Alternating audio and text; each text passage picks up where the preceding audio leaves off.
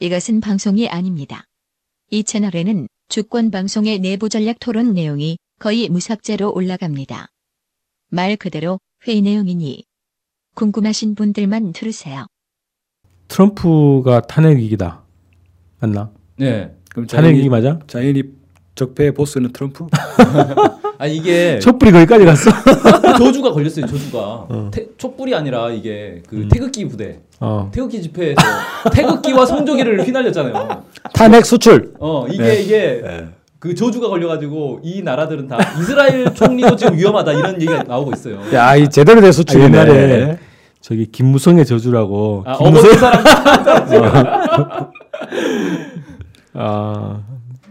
촛불 집회에 등장한 깃발을 가진 나라는 다 몰아낸다.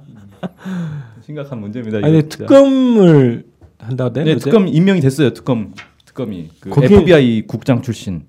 아니, 거기는 무슨 그 나라는 무슨 국회도 안 하고 그냥 법무부가 임명을 해버려? 네, 뭐 법이 그렇게 돼 있나 봐요. 신기하네. 백악관 대변인이 분명히 특검을 거부하겠다라고 밝혔는데 그날 바로 법무부에서 특검을 임명해버렸어요. 법무부도 법무부 장관이 연루 의혹이 있어가지고 네. 자기는 손 떼겠다. 부장관이 했더만 거의. 자기 손 떼겠다고 하고 부장관이 임명을 해버렸고. 자기의 판단으로 임명한다는 거고. 그렇죠. 야, 그때 같은 행정부 아니야? 같은 행정부인데 뭐, 경쟁 관계인가? 희한하네. 아, 일부러 그런 구조를 만들어놨나 보지. 뭐 그런 것도 있는데 기본은 워낙 이제 미국 전반의 분위기가 이제 압박하는 분위기가 있으니까 법무부에서도 나몰라라 할 수는 없는 거죠. 어쨌든 구조는 그런데 특검이 도입됐고, 근데 이게 뭐냐 러시아하고의 내통설이 뭔지 한번 다시 한번 정리가 필요한 것 같네. 이게 이제 어디서부터 시작된 거냐면은 그 대선 7월 작년 7월부터 시작된 얘기예요. 거의 지금 1년 다 돼가는 얘기인데 대통령 선거 운동 이제 한참 하고 있었을 거 아니에요. 그때 민주당 전국위원회 관계자들 이메일이 해킹을 당해가지고 이게 위키리크스에 그냥 다 폭로가 돼버렸어요. 2만 개에 달하는 게. 주고받은 메일이. 네. 그래서 뭐 의장, 당 지도부 인사들 이런 데서 뭐 그 힐러리 클린턴을 지지해야 된다. 막 이런 내용들이 막 다 확산돼버린 거죠. 그러면서 이제 민주당 내에서 이제 파문이 일었죠. 그때 민주당의 상대 의원, 경쟁 의원이 후보가 샌더스 아닙니까? 버니 샌더스. 네, 그래서 샌더스 지지자들이 이제 뭐 이건 짜고 치는 거 아니냐, 뭐 힐러리로 몰아주기로 했네, 막 이러면서 이제 난리가 났죠. 그러면서 이제 그 전국위원회 의장이 사임을 했어요. 그런데 10월달에 또 터졌어요 이메일 사건이. 그래가지고 또 이제 난리가 났죠. 그러고 나서 11월달에 이제 대선에서 힐러리가 패배한 거예요. 트럼프가 당선이 됐죠. 그러니까 이제 민주당에서는 열받으니까 아 이거 이메일 해킹이 러시아가 한 거 아니냐? 이거 무슨 근거 있었어? 뭐 여러 가지 이제 근거를 뭐 이제 우리가 항상 북한 얘기하듯이 그렇죠. 그런 건가? 이거 북한 이번에 그 뭡니까 무슨 랜섬웨어 이것도 북한이 했다라고 막 하다가 이제 들통났어요. 아니라는 게 확인해 버렸죠. 근데 아무튼 러시아가 한 거다. 그리고 왜 러시아가 이걸 해킹을 했냐? 트럼프를 당선시키려고. 왜? 트럼프가 친러시아니까. 친러시아는 거는 어떻게 알아? 트럼프가 대놓고 얘기했잖아요. 푸틴 멋있다고. 아, 그 친러시아야? 네. 아니 그러니까 트럼프는 자기가 친러시아라는 걸 숨긴 적이 없고 대놓고 얘기를 한 거고. 그러니까 러시아가 트럼프 당선시키려고 일부러 해킹을 했고 이게 러시아 독자적인 판단이 아니라 트럼프가 연계가 돼 있는 거다 이건. 작전을 짠 거다. 네. 그래서 이건 게임을. 트럼프가 러시아와 내통을 했다. 트럼프는 간첩이다. 러시아 간첩이다. 뭐 이제 이렇게 발전하는 거죠. 간첩이라는 얘기까지 했어? 아, 간첩이라는 얘기는 안 했는데 논리적으로 보면 그런 거잖아요. 러시아랑 짜고 대통령이 된 거니까. 내통이라는 단어도 많이 들었다 이제. 국내에서도. 그래가지고 이게 사실은 실제로 많은 트럼프 측근들이 이 러시아 친러시아 성향 때문에 날라갔어요. 뭐 예를 들어서 그 폴 매너포트 선거 대책위원장이 친러시아 성향 에 우크라이나 지역당 로비 활동을 한 정황이 드러나가지고 선대위원장에서 물러났고요. 마이클 플린도 그 러시아 뭡니까 그 세르게이 키슬리악 뭐 이름도 이래. 미국 주재 러시아 대사하고 그 얘기 그 만나가지고 만났나 전화 통화했나 아무튼 그 접촉한 게 들통이 나가지고 결국은 이제 물러났죠. 원래 이 사람이 NSC 보좌관 할 사람이었잖아요. 물러나 버렸고 뭐 이런 이제 일들이 계속 있었단 말이죠. 그래서 이제 러시아와 그 트럼프가 계속 내통을 하고 있고. 그 최근에 또 무슨 국가기밀 또 주고받았다고? 아, 예, 그거는 이제 뭐냐면은 그 언제입니까? 5월 10일 날 며칠 안 됐죠. 백악관에서 세르게이 이제 이제 러시아 푸틴 난리라도 이제 세르게이는 쓰레기고 이제 예. 아, 이름들이 다 어려워. 세르게이 라브로프 러시아 외무장관을 만났는데 여기서 IS와 관련된 극비 기밀을 누출을 했다는 거예요. 그러니까 IS가 뭘 테러를 하려고 한다라는 정보를 줬다는 거죠, 러시아한테. 그 원래 협력 관계로 진압하려고 하는 거 아니야 지금? 그런데 어쨌든 이게 이제 미국에서는 국비 사항으로 돼 있는 거기 때문에 국가 기밀인데 이거를 넘겨줬기 때문에 이건 뭐야? 간첩 행위잖아요. 미국 대통령이 간첩 행위를 한 거지. 트럼프 소탈하네. 세계 정의를 위해서, 평화를 위해서, 테러 진압을 위해서 국가 기밀도 그냥 공유해버리고. 아무튼 이게 이제 막 그 논란이 됐고 막 보도가 되면서 보도가 된 게 있고 그 다음에 이거랑 겹쳐가지고 또 뭐가 있었냐면 그 이제 FBI에서 계속 이 조사를 했단 말이에요. 러시아 내통설에 대해서 조사를 하고 있는데 트럼프가 그때 FBI 국장이 코미라는 사람인데 코미를 불러다가 충성 맹세를 요구를 했어요. 취임하고 나서. 그리고 얘가 계속 말을 안 들으니까 나 수사해서 빼라. 기분 나쁘다. 나 수사하지 말아라. 이렇게 계속 압박을 넣는데 이 사람이 계속 이제 확답을 안 하고 이제 슬슬 미꾸라지처럼 하면서 계속 수사를 한 거죠. 그러니까 얘를 잘라고 그랬어요. 코미를 해임을 시켰는데 해임하고 나서 이 사람이 자기가 트럼프한테서 들은 얘기들을 다 메모로 기록을 해놓고 이거를 폭로를 해버린 거예요. 이 사람이 자기 수사하지 못하게 지시를 했다. 청와대 그 생각나네. 박근혜 때 누구냐? 그 수첩 그 메모 적고. 아무튼 그래가지고 이 메모가 스모킹 건이 된 거죠. 지금까지는 의혹만 있었는데 물증은 하나도 없고 의혹만 있었는데 물증이 드디어 드러났다. 그것도 메모지가 공개된 건 아니더만. 네, 메모 내용이 이제 보도가 된 거죠. 겹친 얘기에서 겹친 격이네. 네. 그러면서 이제 더 이상 피해갈 수 없고 심지어는 이제 공화당 내에서도 탄핵해야 한다 이런 얘기가 나올 정도가 됐죠. 그래. 민주당은 탄핵 입장이고. 민주당도 당 전체가 탄핵 입장인지는 모르겠는데 대체로는 탄핵 입장이고. 뭐 거기 여론조사 해도 탄핵 여론이 많이 나온다며. 탄핵 지지가 48%, 반대가 41%.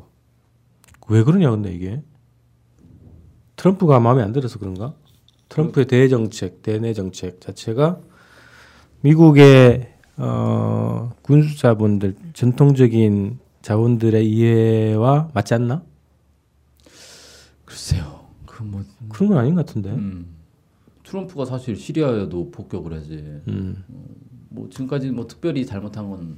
안 보이는데. 아니 근데 전체 정책 기조가 다르잖아요. 미국의 주된 주류와 신자유주의 기류와 지금 이제 고립주의를 표방하고 있으니까 노선이 완전히 달라지는 거고. 그러면 신자유주의의 표방에 편승했던 그런 이제 월가로부터 금융자본과 미국의 독점자본 세력들이 체질 개선을 해야 되잖아.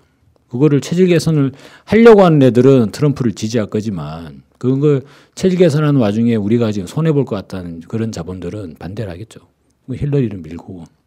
그렇죠. 원래 이제 안 되는 집안에서 분란이 나잖아요. 제사 지내고 각 가족들이 모였을 때도 뭔가 뭐 사업이 잘 되고 잘 나가면 화기애애하고 스탠딩 파티도 하고 이제 잘 되지만 잘 안 되고 있으면 니 때문이다 내 때문이다 뭐 원래 그런 거 아닙니까? 그 미국도 딱 그런 거지 지금. 집안 싸움이다. 예, 집안 싸움이 일어날 수밖에 없는 거잖아요. 우리가 흔히 보면은 왜 미국에서 무슨 한마디 하면 그걸로 미국 사회가 전부 다 정리가 된 결론인 줄 알아. 오바마가 이를테면 전략적 인내하면 이 3억 미국인들이 전부 다 전략적 인내로 합의한 줄로 이해를 하고 트럼프가 예를 들어 고립주의 얘기하면 3억 미국인들이 전부 다 고립주의로 동의하는 줄 생각하는데 그건 아니잖아요. 그거는 뭐 기본적으로 상당히 자유주의적 기조가 기본 근간에 있으니까. 그래서 저는 그 미국의 독점 자본 내에 그런 갈등들이 지난 대선부터 이번 트럼프 탄핵까지 계속적으로 이제 나타나고 있는 상황 아니냐. 그럼 탄핵될 수도 있겠네? 그렇죠. 이게 미국의 탄핵 규칙이 우리하고 좀 다른 게 하원, 상원 나눠져 있잖아요. 하원에서 과반 통과, 상원에서 3분의 2 통과. 그럼 끝이에요. 거기는 헌법재판소가 없지. 네, 헌법재판소가 없죠. 원래 이제 헌법재판은 대법원에서 하죠, 미국은. 근데 대법원 거치지도 않아요. 국회에서 그냥 탄핵하면 끝? 네, 국회에서 탄핵하면 끝. 그럼 선거? 그러면 부통령이 그냥 대통령이 되는 겁니다. 임기까지? 네. 부통령이 모르는 사람들이 뭐 잘 모르는데 티파티 출신이라 그래요. 그러니까 뭐 극우 공화 계열에 더 안 좋다 뭐 이런 얘기도 있어요. 그래. 근데 저는 이제 이 미국의 상황을 뭐 본 거랑 비슷한데 뭐냐면은 미국이 그동안 상당히 오랜 시간 되게 어려움에 처해 있었잖아요. 경제 위기 그리고 세계적인 패권 위기 이런 이제 위기들이 처해 있었는데 이게 미국의 구조적인 문제였단 말이에요. 이걸 뜯어 고쳐야 돼요. 뜯어 고치려면 결국은 뭔가 심각한 구조 조정을 해야 되는 건데 이게 기존의 기득권 세력하고의 충돌이 발생할 수밖에 없는 거거든요. 충돌을 발생하려면 어떻게 합니까? 충돌을 진압을 해야 되는 거잖아요. 진압을 하려면 힘이 있어야지. 예, 예, 강력한 권한을 가진 사람이 나타난다거나 아니면 사회를 파쇼화시킨다거나 아니면 뭔가 새로운 뭐 전쟁을 통해서 한다거나 뭐 이런 게 있어야 되는데 이때 딱 어울리는 사람이 트럼프라는 거죠. 또라이가 한 명 나타나가지고 다 휘저어버려야 된다는 거예요. 그래서 기득권들이 저항을 해도 다 밟아버려야 된다는 거죠. 근데 그렇다고 기득권들이 아, 또라이 나타났으니까 우리 몸살이자 이게 아니잖아요. 저 또라이를 어떻게든 뒤집어 엎어가지고 다시 자기들 기득권을 지키려고 하는 거예요. 그래서 트럼프는 약점이 되게 많잖아요. 주류 정치인이 아니었단 말이에요. 그러니까 저는 뭐 노선상에서는 완전히 정반대이긴 하지만 한국 정치하고 비교를 해보면 그 노무현 전 대통령하고 좀 비슷한 처지다. 노무현 전 대통령도 주류가 아니잖아요. 인정을 못 받잖아요. 기득권 사회로부터. 뭐 대학도 안 나오고 막 이런 이제 그 거의 이제 비아냥거리고. 그렇지. 그러니까 비교하자면 트럼프도 무슨 이렇게 정치 명문가 출신이 아니라는 거죠. 뭐 듣보잡이라고 그렇게 얘기했지. 그렇죠. 그러니까 공격하기가 되게 쉽단 말이에요. 빌미잡 교시고. 그래서 막 이제 공격하고 있는 거 아닌가. 근데 트럼프가 그런 힘이 있나? 진압할 만한 힘이 있어? 그걸 이제 지켜봐야죠. 과연 할 수 있나? 정상회담이 될까? 그래서 저는 6월 말에 이거 한미 정상회담 되려나 이러다가 아니, 국내 문제가 시끄러운데 정상회담 하려다가 그 전에 탄핵당하면 탄핵 위기에 그 휩싸인 정부랑은 뭘 하면 안 되지. 박근혜 대통령이 탄핵 위기에 있을 때 정상회담 한 게 있나요? 안 했잖아. 아니, 역으로 알박기를 할 수 있잖아요. 우리가? 예. 어떻게? 탄핵 때 이제 빨리 가가지고 예. 그래도 미국인들이 필요로 하니까 한반도 평화 체제 빨리 하자. 빨리 도장 찍자. 이거 니 이거 도장 찍으면 탄핵 안 될 수도 있다. 정신 없을 때 서류 내리고 도장 찍어. 빨리. 알밖에 하는 거지. 역으로. 예. 그런 그리고 사드 비용 관련해서 알밖에 하고 주한미군 분담금 그거 철회해라. 국민들이 싫어한다 그거. 자, 문재인 정부의 그 대미 과제. 탄핵 위기에 몰린 트럼프 탄핵되기 전에 알바끼 하자. 빨리 가서. 내지는 이렇게 칠해질 수 있죠. 내가 저기 박근혜 탄핵 안 지켜봐서 아는데 탄핵은 말이지 이렇게 대응하면 될 것 같아. 이런 식의 비법 전수 뭐 다양한. 자, 그래서 아니 그 트럼프 행정부 탄핵 위기가 어쨌든 실제 존재하는 사안이야, 그렇지? 예. 근데 우리가 그걸 봐야 돼 구조를. 트럼프 탄핵을 그러니까 흔히 보면 미국에서 나타나는 일들이 미국 국민들의 항쟁, 이를테면 뭐 100만 명이 뭐 백악관 앞에 몰려가가지고 거의 뭐 어디입니까 거기가 그 볼티모어죠. 거기가 막 주가 막 뒤집어지고 그런 상황이 되는 게 아니라 미국 그 이제 세력권, 자본권 내에서 자본과 언론 그들 간의 이제 힘겨루기라는 거죠. 그래서 박근혜 탄핵과 성격 자체가 다르지 않나라는 그치. 거고 그리고 이제 일부 물론 뭐 트럼프에 대한 이제 Not My President 운동도 일어나고 막 1인 시위도 있고 막 인증샷도 올리고 그런 게 많이 있었지 않습니까? 캘리포니아나 이런 말하면 좀 그러긴 하지만 백인이 이 말 좋다. 백인이 아닌 이 백인이 아닌 사람들이 많이 사는 데서 그런 게 많이 있었는데 근데 성격 자체는 확연히 다르죠. 탄핵 상황에 대해서. 오히려 성격이 예전에 노무현 탄핵이 있잖아요. 2004년도에. 노무현 탄핵과 유사한 성격이 있죠. 물론 트럼프와 노무현은 정반대의 사람입니다만. 정치권에서 상층에서 그냥. 네, 상층 논리인 것이고. 근데 모르겠습니다. 미국 사회가 뭐 예전에 우리 2004년 첫 탄핵처럼 뭐 탄핵 무효 해가지고 촛불이 터져 나올 가능성은 잘 모르겠고. 백인들이 들고 나와야 되는 거 아니에요? 아니 취직을 해야 들고 나오는 거지 뭐. 네. 그것도 우리 전수해줘야 되나? 탄핵 무효 국민행동을 꾸려서. 자 어쨌든 그 미국 사회 그 이거네 미국 사회가 지금 어쨌든 새로운 세계에 적응하기 위한 구조정이 필요하고 그 과정에서 내에서 기득권하고의 싸움, 내적인 싸움이 지금 벌어지고 있는 상황이고 그 현상이 지금 트럼프에 대한 특검 그리고 탄핵 분위기 이런 것으로 나타나고 있다. 그래서 그건 미국 얘기고, 그래서 옛날의 미국이 아니고, 그래서 우리도 한미 관계도 옛날에 미국 대하듯이 하지 말자. 그러니까 그걸 우리가 외교에 한미 외교에 적극적으로 활용을 해야죠. 얼마나 호집니까 지금. 그러니까 이게 밖에서 바가지가 질질 새는 거는 안에서 새니까 그런 거거든요. 그러니까 사실상 국제사회 앞에서 미국 사회에 대한 온갖 망신을 다 보이는 거잖아요. 예전에 닉슨이 이제 사실 탄핵안 들어가기 전에 자진 해임했습니다만 그때도 베트남전으로 미국이 온갖 욕을 다 들어먹을 때 그런 일들이 발생했던 거고 지금도 마찬가지고 그럴 때 적극적으로 그러니까 닉슨 시절에 박정희처럼 밑에 가가지고 각하 시원하십니까 이런 거 하지 말고 당당하게 얘기해서 싸든 안 되고 제대로 이성적 판단을 하나라도 하자 이렇게 강하게 대미 외교를 펼쳐야 되지 않냐. 그렇습니다. 자, 어쨌든 트럼프 탄핵 위기 이 사안의 본질 그리고 한미 관계 이게 전망까지 얘기를 했네. 우리가 오히려 영향을 줄 수도 있잖아요. 한미 정상회담을 가지고 아니면 이제 이 남북 관계를 가지고 야 그럼 우리가 트럼프 목줄을 쥐고 있는 거네. 트럼프 와야 된다니까 한국에. 그래서 나 좀 살려주시오 하고 시끄러운 국내 사장을 좀 뒤로 하고 한국에 와가지고 그 시끄러운 국내 사장을 뒤로 하고 외국으로 나가는 거 박근혜가 주로 하는 건데. 자 트럼프와의 정상회담은 서울에서 하는 걸로 결정합시다. 네. 네. 끝.